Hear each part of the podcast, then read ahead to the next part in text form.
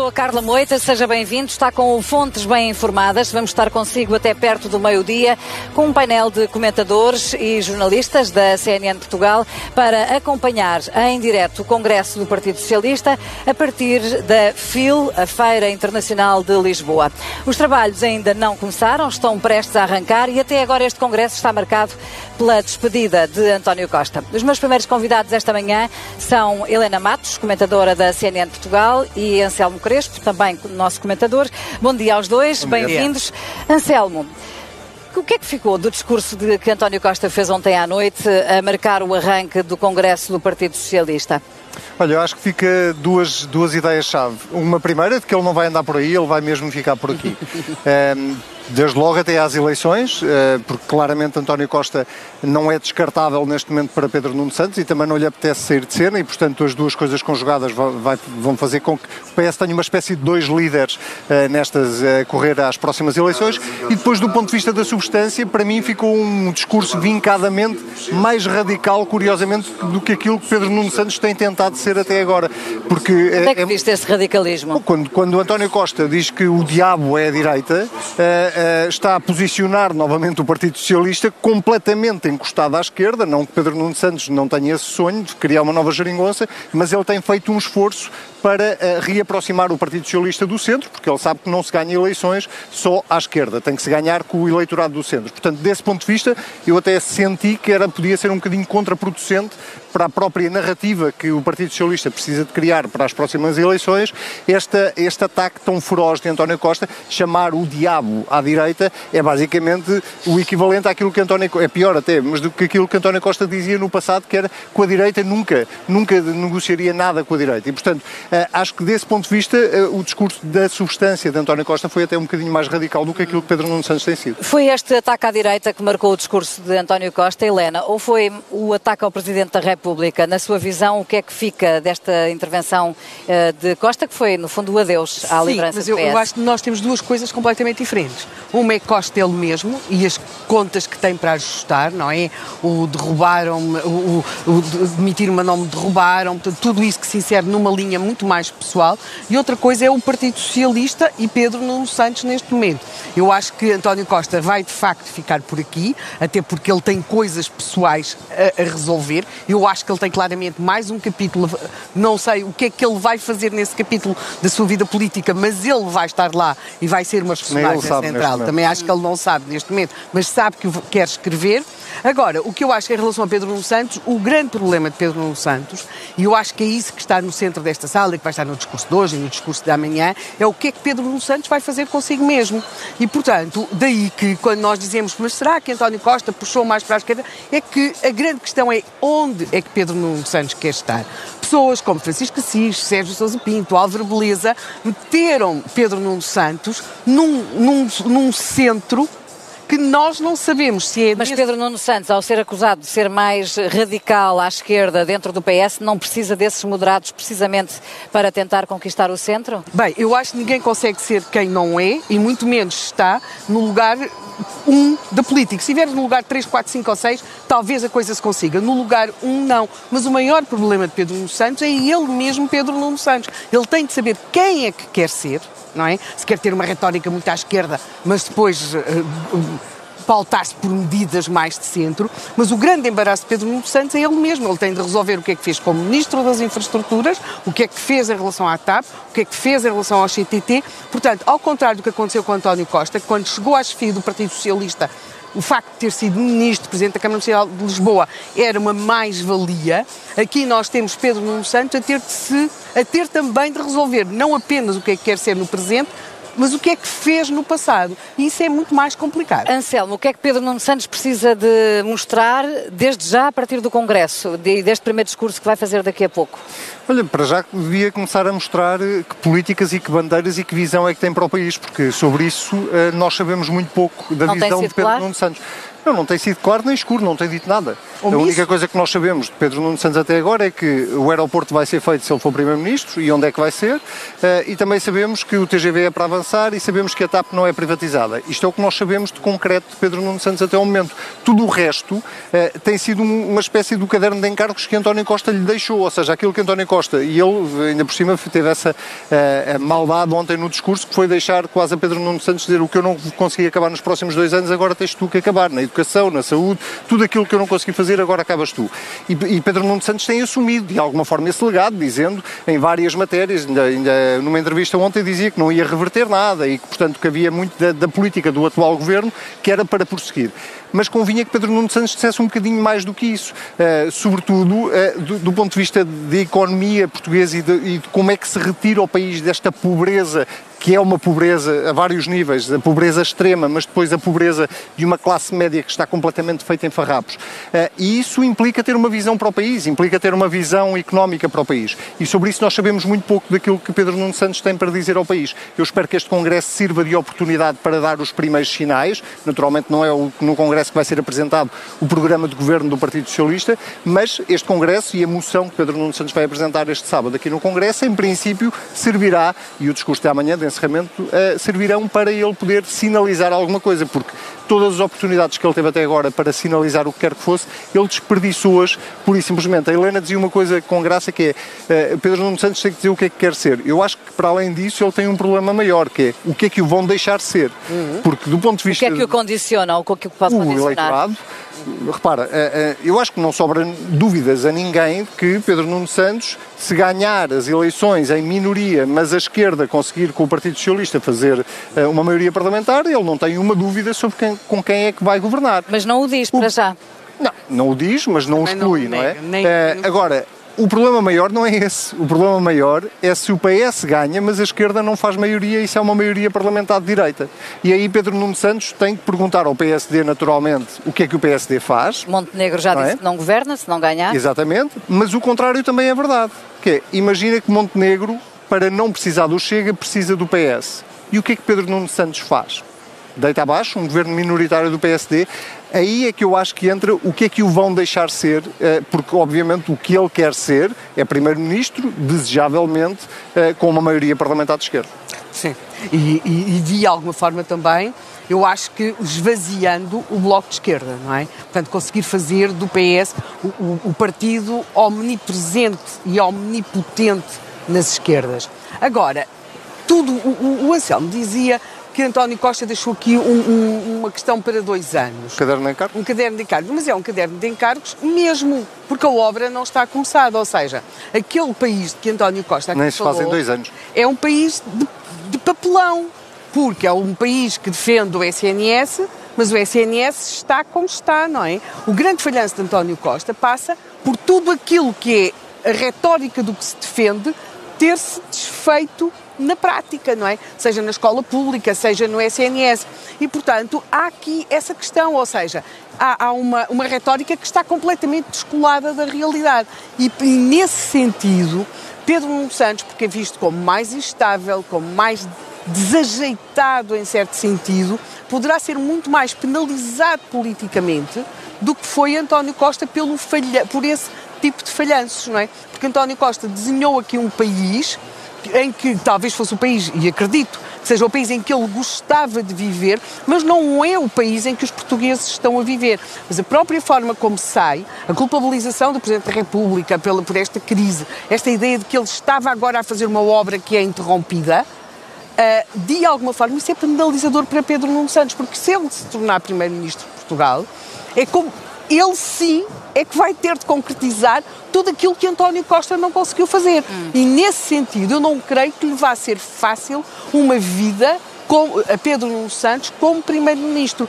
António Costa conseguiu, de facto, que se esboroasse todo aquele Estado social, mas acaba por sair sem ser penalizado por isso, e depois temos aqui também uma outra coisa, que é esta vitimização face à Justiça e esta vitimização face ao Presidente da República. Eu não me canso de dizer, quer dizer, a possibilidade de António Costa de querer que Mário Centeno ficasse Primeiro-Ministro, Pedro Santos, líder do Partido Socialista, quer dizer, o PS pode dizer o que quiser sobre o Presidente da República. Mas o Presidente da República salvou Pedro Nuno Santos de fazer a mais extraordinária figura de parvo que alguma vez se pediu a um líder em Portugal. Eu não consigo conceber. Pedro Nuno Santos, ontem, quando questionado sobre essa possibilidade de ser secretário-geral com um governo liderado por um Mário Centeno da vida, eh, não se comprometeu de todo de que ele próprio avançasse claro. nessas circunstâncias. Não. E isso é prova evidente que António Costa Só tinha Daniel tanta vontade. Adrião, sem qualquer desprimor, é, é que avançava, é, é que avançaria, não é? Uh, mas, mas isso é prova evidente que é óbvio que nestes congressos e nestes momentos eleitorais há sempre uma parte da encenação claro. uh, que faz parte, não é, não é no PS, é em todos os partidos. Claro que há uma, uma tentativa de mostrar unidade. Agora, há um claro desconforto entre António Costa e Pedro Nuno Santos, isso é por demais evidente, basta ver a cara de Pedro Nuno Santos quando António Costa vai buscar ontem de mão dada, mas mais do que isso, está provada a evidência que a última coisa que António Costa queria era que Pedro Nuno Santos fosse secretário-geral do PS. Primeiro na tentativa de dar continuidade a um governo sem António Costa, mas de António Costa, e depois na tentativa de criar uma candidatura que fosse contra Pedro Nuno Santos e que uh, internamente uh, uh, disputasse a liderança do PS. A Helena também sentiu esse desconforto ontem entre António Costa e Pedro Nuno Santos na forma como se expressaram até é, fisicamente em é palco? Sim, daqueles casamentos reais costuma haver coroações e essas coisas, umas pessoas especialistas em linguagem corporal e, e, leitura dos lábios. Os congressos do Partido Socialista, os outros também, mas este então, até porque é a saída de um líder, tem muitos abraços, eles abraçam-se muito, dão muitas palmadas nas costas, é assim um, quase que uma imagem uh, que nós não estamos... É um convívio caloroso. É um convívio, mas quando não é caloroso também se nota muito bem. E, portanto, e isso ontem. Eu acho que sim, há claramente aquilo que se chama agora linguagem corporal, não é? E, e é completamente diferente. Houve ali momentos de abraço em que nós percebíamos, havia calor entre aquelas pessoas, havia, havia alguma coisa, havia sangue ali, não é? E houve lágrimas também, também da Ana Catarina Mendes, como na é, como de é António óbvio. Costa. Agora, sim, sim, ele deve-lhe bastante, porque ela prestou-se a fazer muitas vezes papéis muito difíceis em que o António Costa não foi e ela teve de estar, por exemplo, no Parlamento. Uh, sim, sim, eu acho que António Costa fez muito bem em agradecer-lhe, porque acho que lhe deve mesmo. Nas Jornadas Mundiais da Juventude, por exemplo. Uh, coitada, quando, quando ela. Havia, quando houve ali uma, uma guerra com a Câmara de, de Lisboa e era Ana Catarina. Coitada, enfiada dentro daquele fatinho, sempre ali a fazer aquela figura. Portanto, sim, acho que fez muito bem. Mas, de facto, com Pedro Nuno Santos, eu não sei nada de linguagem corporal, mas também não é preciso ter passado assim ali mesmo do básicozinho para perceber como é óbvio que não é a mesma coisa. Anselmo, falavas na encenação que sempre embrulha os congressos. Como é que está a correr a encenação deste Congresso Socialista nestas primeiras horas? Eu não acho que esteja a correr mal, quer dizer, a nós comentadores cabe-nos uh, interpretar, não é? Por isso é, que, por isso é que aqui estamos a interpretar e, e, e pôr até em perspectiva relativamente a outros congressos e outras uh, circunstâncias Compará-los, porque se diz Mas... muitas vezes que a máquina de propaganda socialista é poderosíssima yeah, yeah. e é a mais poderosa de todas as máquinas partidárias em Portugal. É muito isso continua a ser assim? É isso que estamos a ver aqui hoje? Não, isso eu acho que o Partido Socialista continua a ser o mais profissional uh, nessa máquina de comunicação de todos os partidos. Quer dizer, o PSD tem um ADN diferente, uh, vive de outras coisas. O Partido Socialista é mesmo muito profissional nisso. E acho que para casa e para o eleitorado, isto que nós estamos aqui a dizer não passa dessa forma. Quer dizer, nós também temos mais, mais contexto e mais informação de bastidores do que o próprio eleitorado tem. Portanto, para o efeito que o Partido Socialista quer, que não é convencer-nos a nós, mas é convencer os pensionistas, os funcionários públicos, isto funciona. Uh, e funciona estar ali o governo todo em peso e por isso é que Pedro Nuno Santos está num casamento de conveniência e provavelmente vai ter que se manter casado durante muito tempo com António Costa. Não apenas até às eleições, mas provavelmente também depois das eleições. Admito um cenário que ontem por acaso em conversa surgiu e que nunca me tinha passado pela cabeça. Admito que não há maioria parlamentar e Marcelo tem mesmo de convocar outra vez eleições. António Costa pode ficar primeiro-ministro interino uh, durante o resto do ano, se for preciso. E, portanto, Pedro Nuno Santos não sabe quanto tempo mais é que vai precisar de António Costa até ele assumir um novo cargo qualquer que ainda ninguém sabe qual é. Eh, e para além disso, também não pode deitar o borda fora porque António Costa representa um eleitorado. Ele, ele é o primeiro-ministro da maioria absoluta, por muito que ele diga que foi o Partido Socialista. E, portanto, há aqui um casamento e, um, e, uma amarração quase da qual eu acho que Pedro Nuno Santos, de forma inteligente, não se vai poder ver livre, apesar de António Costa usar isso também, obviamente, para as suas guerrinhas internas e para, para os seus ódios de estimação. Sabendo que António Costa e Pedro Nuno Santos estiveram muitas vezes em campos Sim. opostos, tiveram o episódio do aeroporto que marcou seguramente a relação entre os dois, estará a Helena Pedro Nuno Santos preparado para essa espécie de liderança bicéfala que, como diz o Anselmo, pode não ter um fim fim tão próximo quanto seria de esperar? Bem, eu acho que ninguém está preparado para uma liderança bicéfala de um partido. Ponto. A liderança bicéfala, tanto quanto sabe assim desde o Império Romano, que até experimentaram em Triunvirato, passa por um ter de eliminar os outros. Seja como for, eliminar ou afastar. E eu acho que basicamente é esse o cenário que estará na cabeça de Pedro Nuno Santos, que é quando é que consegue de facto ele mesmo tornar-se um líder, ele sem ter de estar a viver com a sombra de António Costa. Agora, eu noto até é muito curioso todos os dirigentes que, socialistas, conselhos de um, um cargo na Europa, quer dizer, um, um, um espaço na Europa, ou seja, eu acho que neste momento a possibilidade de haver um cargo na Europa para António Costa era, nisso que o Anselmo chamava um casamento de conveniência, o, o, o divórcio mais feliz do mundo, não é? Era, era, era ótimo. Era Daqueles que até têm festa e tudo, bolo e aquelas coisas todas. Porque isso também se muito naquele vídeo que é como o Partido Socialista usa, e isso faz parte da sua história, portanto não é negativo que use em termos de propaganda. O facto de, de vários dos seus mais destacados dirigentes terem tido percursos internacionais. E nesse aspecto, note-se como o PS conseguiu fazer isso com António Guterres, por exemplo, e como o PSD não conseguiu fazer isso com Durão Barroso, não é? Portanto, nesse sentido, o, o tal capítulo que eu digo que está por escrever era conseguir eh, eh, que nesse capítulo António Costa estivesse num cargo europeu, aí sim eles estariam todos divorciados e felizes para sempre. Helena Matos e Anselmo Crespo, obrigada Obrigado. por terem vindo ao Fontes Informadas. Cá estaremos ao longo do dia para continuar a acompanhar este Congresso do PS. Obrigada. Obrigado.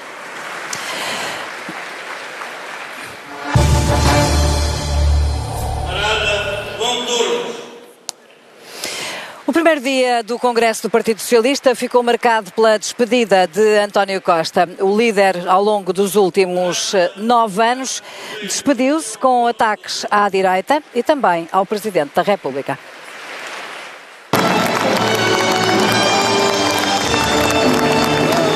Aplausos e emoção no momento da despedida. E. Já há 42 anos venho a congressos, é o 20 congresso a que venho, portanto, na altura para me emocionar. E quero agradecer muito profundamente à minha mulher, à Fernanda.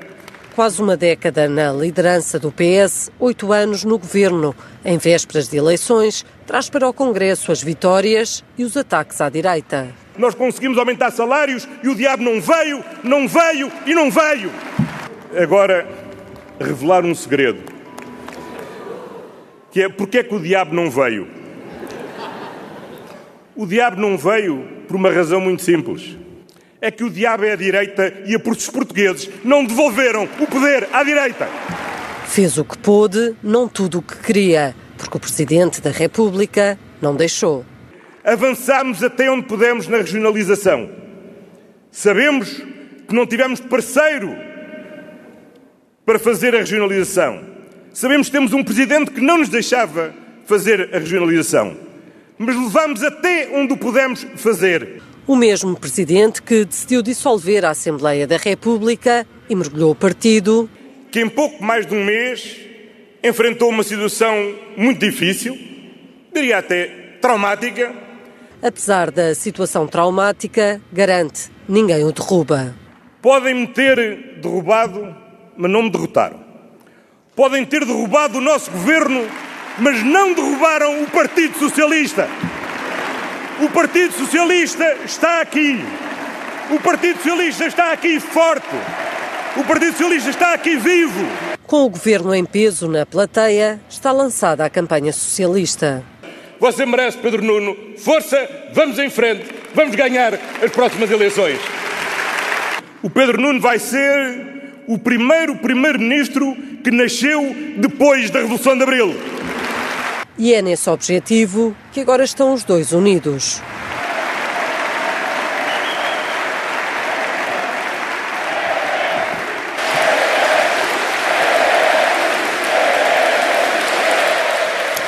Neste Fontes Bem Informadas são agora nossos convidados, os jornalistas Paula Costa Simões e Pedro Santos Guerreiro. Bom dia, Pedro. Bom, bom dia, dia, Paula. Paula, quais são as tuas expectativas para este dia de congresso? Que figuras mais queres ouvir? O que é que esperas ouvir de Pedro Nuno Santos? O que é que pode, de facto, marcar este arranque da, da nova liderança socialista? Bom dia. Uh, desde, desde logo o discurso de Pedro Nuno Santos, que presumo que seja um discurso mais virado para dentro do partido, mais olhar para os, estes oito anos de governação socialista, provavelmente apontar algumas coisas que é preciso melhorar. A minha expectativa relativamente ao Pedro Nuno Santos é sobretudo o discurso de amanhã. O que é que ele tem para anunciar, quais são as áreas prioritárias e se vai apresentar medidas. Hoje eu tenho muita curiosidade de ouvir, para além de José Luís Carneiro, que eu acho que vai sinalizar aqui algumas uh, diferenças. Hoje, mesmo na entrada, uh, disse que era preciso o PS alargar o espaço, uh, despolarizar a discussão política. Eu acho que vai mar tentar marcar aí algumas diferenças e vai ser interessante ouvir algumas figuras como Augusto Santos Silva. Uh, que costuma ser uh, fazer alguns discursos diferentes, uh, muito marcadamente ideológicos e a apontar aquilo que ele entende ser o rumo do PS. Francisco Assis, também de alguma forma. Que foi apoiante inesperado de Pedro Nuno Santos e que representa uma ala mais moderada do PS, também será interessante ver o que é que, o que, é que ele tem por dizer. Basicamente, acho que são eh, no fundo, os discursos de que se pode esperar hum, alguma sinalização dos próximos tempos.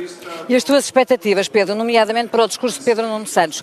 Pedro Nuno Santos tem sido acusado de fugir muito às questões que lhe são colocadas, dizendo que não é o tempo, que essa questão não se coloca agora, que chegará à altura de discutir isso. Será neste Congresso que ele vai uh, levantar um pouco a ponta do véu e mostrar aquilo que quer que seja a liderança do PS? Precisa de fazê-lo. Uh, e esta é a altura de o fazer.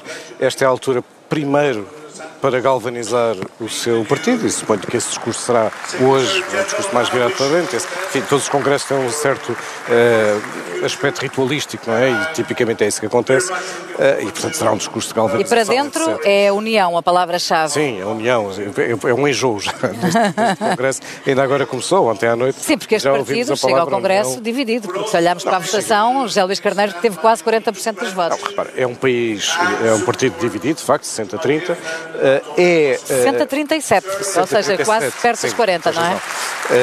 apesar de ser uma divisão entre pessoas que não são, na minha opinião, propriamente antagónicas. Portanto, não são propriamente uh, famílias assim tão diferentes, mas é verdade. Desculpa interromper, não acho que haja aqui cisões Sim. e feridas como noutras disputas insanáveis, não é? Agora, é um partido ferido, ferido pela queda do governo. O, o, o Primeiro-Ministro disse ontem que foi derrubado, ele próprio foi derrubado e foi derrubado o governo. Portanto, é um, é um, é um partido que está ferido, aí sim. Ferido, Paula, mas também se o PS sempre uh, se mostrou preparado para ultrapassar estas divisões, porque é um partido que ao longo da história tem tido sempre eleições internas muito disputadas e de forma muito uh, aguerrida e muito intensa. Sim, não acho... O PS está preparado para lidar com, com, estas, com estes posicionamentos diferentes eu isso e com os diferentes sim. pontos acho de vista. que não há algumas nuances, mas não acho que haja uma cisão nem sequer por motivos pessoais, não é? Ou de contas por acertar antigas, como havia entre António José Seguro e António Costa. Agora, uh, uh, o ponto do Pedro parece-me significativo. É um partido quebrado, uh, mais uma vez, também à conta da justiça. Não é o primeiro caso, são são uma série de pessoas implicadas, nomeadamente há sempre a suspeita sobre o próprio António Costa e suspeitas essas que não vão desaparecer, parece-me a mim, tão rapidamente.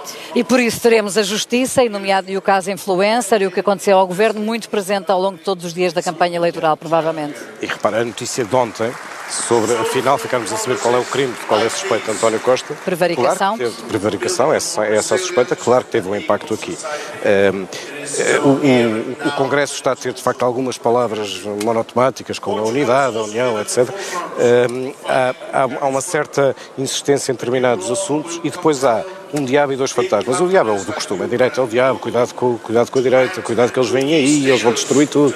Isso é. Isso é, é, é o, diabo, o diabo também é o Presidente da República, ou não? São dois fantasmas. Porque é que eu digo, porque é que eu digo, eh, qual é a diferença? É que não é nomeado. Uh, nem, nem, nem, a Justiça aqui foram, nem a Justiça, nem o Presidente da República aqui foram nomeados ontem, mas foram referidos muitas vezes. Provavelmente, digo eu, Augusto, Augusto Santos Silva, por exemplo, exatamente. E António Costa, no discurso de despedida, também acusou o Presidente da República de ter impedido a regionalização, por exemplo. Sim, em relação sim. à regionalização. Um, mas é evidente que quando se diz, como por exemplo Duarte Cordeiro ontem também disse, que basicamente um, fizeram tombar, provocaram esta crise, há assim um eles que não é nomeado. Um, e ora, esse eles é evidentemente o Ministério Público e Marcelo Rebelo de Sousa, que são os tais dois fantasmas que equiparam. Um, mas também é por isso que o discurso de hoje, amanhã o discurso, teremos tempo de falar disso, o discurso de Pedro Santos, o que eu estou à espera é que ele finalmente anuncie medidas, projetos políticos, propostas políticas, caminhos de, daqui, daqui até às eleições do Partido Socialista e ele aí vai ter que começar a captar um eleitorado que neste momento não tem, e que está distribuído provavelmente entre indecisos, abstencionistas e, uh, e eventualmente outros, uh, outros partidos. Mas hoje ele tem que dar, menos é isso que eu espero, uma mensagem interna, não apenas de união, não apenas vamos lá todos de braços dados e vamos ganhar e nós somos os melhores, que com certeza também vai dizer, mas tem que, dar, tem que criar uma certa estabilidade dentro deste, desta ficção esta imagem um bocadinho ficcionada eh, no Congresso, e não acho isso surpreendente, que é o está tudo bem. Não, não está tudo bem. O PS deu um tom monumental de uma vitória de maioria absoluta há dois anos para sondagens na casa dos 20 e tal, 30%. Mas ainda assim, em muitas sondagens aparece como potencial vencedor. Não, não, aparecem quase todas neste momento como, uh, como vencedor, mas é um tombo uh, monumental que terá a ver com os casos de justiça, mas também tem a ver com um governo que, tendo a maioria absoluta, foi um desastre. Eh, este governo, se não tivesse caído pela justiça. E são oito anos, não é? Tido, e são oito anos. E são oito anos, não apenas de cansaço, mas de vícios de poder. Eh, o PS está muito. Uh, vê-se claramente, isto acontece tipicamente quando os, os partidos estão muito tempo no, uh, no, no, poder, ficam cheios de vícios, ocupam demasiado espaço dentro do próprio Estado, etc. Mas uh, Pedro Nuno Santos tem que, tem que fazer isso e tem que fazer uma coisa que não é fácil, que é como é que ele é alguém que continua Costa e alguém que renova o que é o costismo ele precisa matar o seu pai.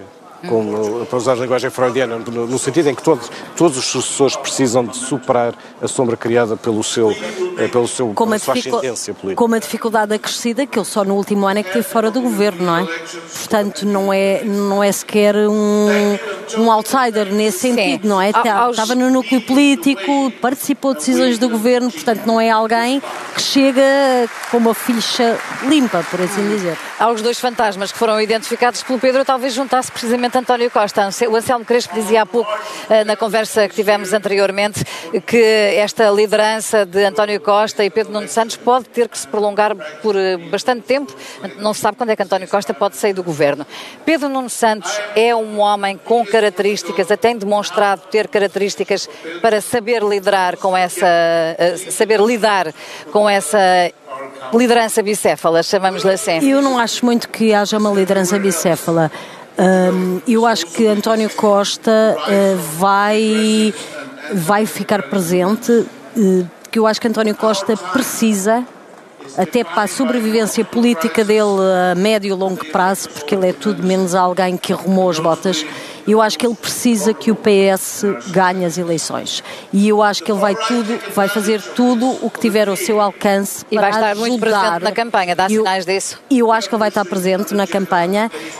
Um, eu não acho nesta fase que ele retire votos não acho que ele neste momento. Ou seja, não é mau seja, para Pedro Nuno Santos. Não acho, não acho. Claro que Pedro Nuno Santos vai ter que se afirmar, mas eu acho que António Costa também deu ali alguma margem. Portanto, vai é, é um fantasma, mas ao mesmo tempo eu acho que o pior que podia acontecer António Costa era o PS perder as eleições, porque aí derrubaram e derrotaram, não é? Portanto, para, para demonstrar que isto uh, não faz sentido nenhum, que o PS devia ter continuado, mesmo não havendo eleições, como o próprio PS eh, defendeu quando António Costa se demitiu, eu acho que ele precisa muito que o PS, que o PS ganhe as eleições.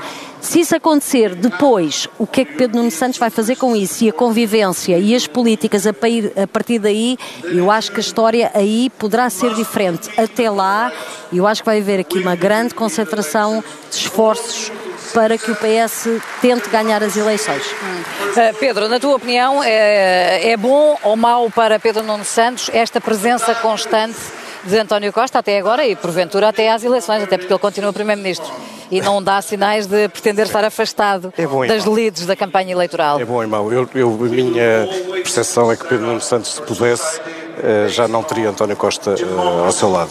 Ele quer, ele além de mais quer se emancipar. Ele, ele provavelmente vai, eh, não digo limpar a tralha costista, porque ele vai provavelmente tentar esse tal discurso de união, mas ele quer trazer a sua gente. E a sua gente é uma nova geração, ele, ele diz, eh, diz muito isso. Agora, na verdade, António Costa neste momento não é um ativo tóxico, isso está, isso está mais do que demonstrado. Pelo menos os, os estudos de opinião até agora publicados não demonstram isso, mostram o contrário. Agora, Pedro Nuno tem que, tem que mostrar, e ele sabe isso, é, aquilo que ele tem de melhor, tem como, o, o, o reverso daquilo que ele tem de melhor é o seu pior.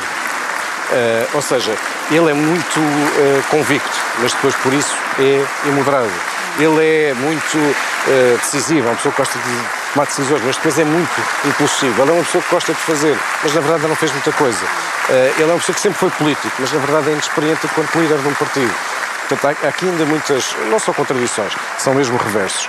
Mas aquilo que ele tem de melhor, que é aquilo que normalmente as pessoas dizem que é o seu carisma, etc., na verdade tem como reverso aquilo que ele tem de pior, ou aquilo que o pode mais prejudicar, que é uma certa imaturidade política. Alguém lá está a Costa dá murros na mesa, mas não é muito capaz de, de chegar a encontros de centro, sobretudo. Pedro Santos Guerreiro e Paulo Costa Simões, obrigada por terem estado neste Fontes Bem Informadas. E o Congresso do Partido Socialista, este 24º Congresso, eh, prossegue neste momento com o discurso de Carlos César. Ele tem sido, ao longo dos últimos anos, o presidente do PS e já se sabe que vai continuar, é candidato único ao cargo de presidente. Vamos escutar o início desta intervenção de Carlos César. E de Lisboa, nossos anfitriões eh, neste Congresso, presidentes da Juventude Socialista, das Mulheres Socialistas, membros da mesa, com destaque especial a quem tão bem geriu e impulsionou a nossa atividade partidária neste último período, o nosso secretário-geral adjunto cessante, João Torres, para o qual peço uma homenagem do Congresso.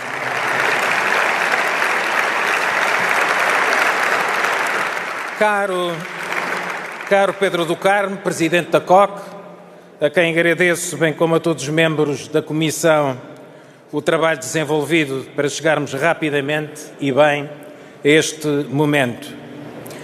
Representantes dos órgãos de comunicação social, portuguesas e portugueses, que por seu intermédio nos acompanham e nos acompanharão durante este dia e amanhã no decorrer dos nossos trabalhos. Começo, naturalmente, por saudar todos, homens e mulheres, jovens e menos jovens, por saudar, dizia, todos os delegados e participantes neste nosso 24º Congresso Nacional. É ainda a fase de boas-vindas no discurso de Carlos César, presidente do Partido Socialista. Depois desta intervenção, e vamos escutar um pouco mais à frente, falarão também uh, os representantes das três moções políticas que foram apresentadas a este Congresso. Mas agora vamos à língua afiada, o comentário semanal de Miguel Pinheiro. Obrigado por isso. Aos que aos que se. Bom dia, Miguel Pinheiro, bem-vindo. Hoje uh, o Fontes Bem Informadas num formato especial e o Língua Afiada também. Só PS. Em, só PS. E vamos então às frases, desde logo a primeira, a frase perfeita. O protagonista, claro, António Costa, o protagonista da abertura deste Congresso.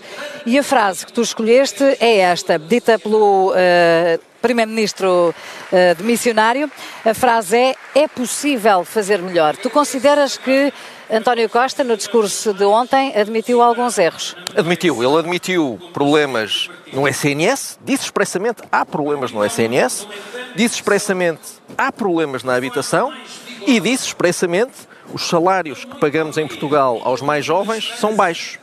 Uh, e eu acho que ele fez muito bem, porque isto tem vantagens para o próprio António Costa, porque não há nada pior do que um político que não vê aquilo que está à frente dos olhos, aquilo que toda a gente. Não vive no país vê. real. Exato, e portanto ele não sai com a imagem de um extraterrestre, mas acima de tudo isto é bom para o PS e para o novo líder, porque permite que nesta campanha que vai começar já, Pedro Nuno Santos possa falar dos problemas que toda a gente vê sem que isso pareça um ataque a António Costa. Outro socialista é o protagonista da frase feita, António Mendonça Mendes, secretário de Estado adjunto do Primeiro-Ministro, ainda até à saída do governo. E a frase é: Nos últimos oito anos, o PS foi impedido de governar duas vezes. É, a frase feita, eu chamo-lhe a frase feita porque é a narrativa que o PS está a tentar uh, passar. Não é uma narrativa tonta, atenção. Em 2022, o PS usou esta estratégia de vitimização, aí uh, o horror vinha da esquerda, portanto era o Bloco de Esquerda e era o PCP os culpados por impedir o PS de governar, e a verdade é que resultou. O PS conseguiu uma maioria absoluta à boleia desse discurso. Agora, quem é que está a tentar impedir o PS de governar, segundo António Mendonça Mendes? É o Ministério Público, que, segundo os socialistas, tenta fazer justiça pelos jornais, e é a direita. Ora, uh, uh, é um bocadinho mais difícil usar esta estratégia agora, porque na campanha 2022 toda a gente tinha visto, de facto, as divergências crescentes entre o PS, o Bloco de Esquerda e o PCP. E, portanto, os portugueses concordaram que realmente havia ali um problema. Agora, o PS tem de convencer os portugueses de que há uma cabala sinistra e secreta que junta procuradores do Ministério Público, dirigentes do PST e até um certo e determinado inquilino do Palácio de Belém. Eu acho que vai ser um bocadinho mais difícil, mas se resultou uma vez, eu percebo que o PS tenta aplicar outra vez a fórmula. Hum. Avançamos finalmente para a frase desfeita e ela, naturalmente, pertence ao novo líder do Partido Socialista, Pedro Nuno Santos, mas tem a ver com o processo da compra de ações do CTT. A frase é: obviamente sabia, e, obviamente, concordo com o que foi feito. É, esta foi a frase desfeita porque uh, Pedro Nuno Santos reagiu a esta questão da compra ah, de ações do CTT em dois tempos. Num primeiro dia, o que ele disse foi: uh, não, não fui eu, enquanto ministro, quem deu a ordem de compra à par pública, portanto, perguntem ao governo. E o que sai daqui uh, é uh, uma. Ele, ele, não quis esclarecer se sabia ou não sabia uh, da compra de ações, ele só disse: não perguntei nada. E no dia seguinte mudou. No dia seguinte veio dizer esta frase. Obviamente sabia e obviamente concordo. E isto para muita gente fez lembrar a sequência de declarações no caso da imunização de Alexandra Reis. Primeiro, Pedro Nuno Santos disse que não sabia de nada. Depois demitiu-se porque, afinal, o secretário de Estado dele sabia e ele saía por, por uma questão de assumir responsabilidades políticas e depois, finalmente, percebeu-se que não só sabia como deu o ok. Tinha uma mensagem no WhatsApp. Exatamente. E isto sedimenta uma das fragilidades de Pedro Nuno Santos. Recentemente houve uma sondagem em que se pedia às pessoas para compararem Pedro Nuno Santos e Luís Montenegro em, em quatro características. E Pedro Nuno Santos ganhava em todas menos numa, que era a honestidade. Uh, claro, não está aqui em causa corrupção, não é esse tipo de honestidade, é honestidade política. Portanto, as pessoas têm uma desconfiança de que Pedro Nuno Santos tem um problema de honestidade política e transparência. E esta sequência de declarações esta semana veio veio agravar esta suspeita nos eleitores de que ele tem qualquer coisa para esconder e que muitas vezes esconde coisas. E, portanto, isto pode sair caro. Uma imagem que com certeza quererá mudar ao longo destes próximos dias, das próximas semanas e desde logo a partir deste Congresso. Claro, claro, mas do... tem pouco tempo, só tem dois meses até às eleições. É Miguel Pinheiro, obrigada. Voltamos a encontrar-nos na próxima semana e já agora aproveito para anunciar aos espectadores da CNN que será também num formato especial, porque na próxima semana estaremos noutro palco partidário, no Congresso do Chega, em Viana do Castelo. Obrigada, Miguel. Bom dia e até para a semana. E vamos agora seguir um pouco da intervenção que Carlos César está a fazer no palco do Congresso, o presidente do Partido Socialista, a dar também as boas-vindas neste segundo dia do Congresso, do 24º Congresso do Partido Socialista.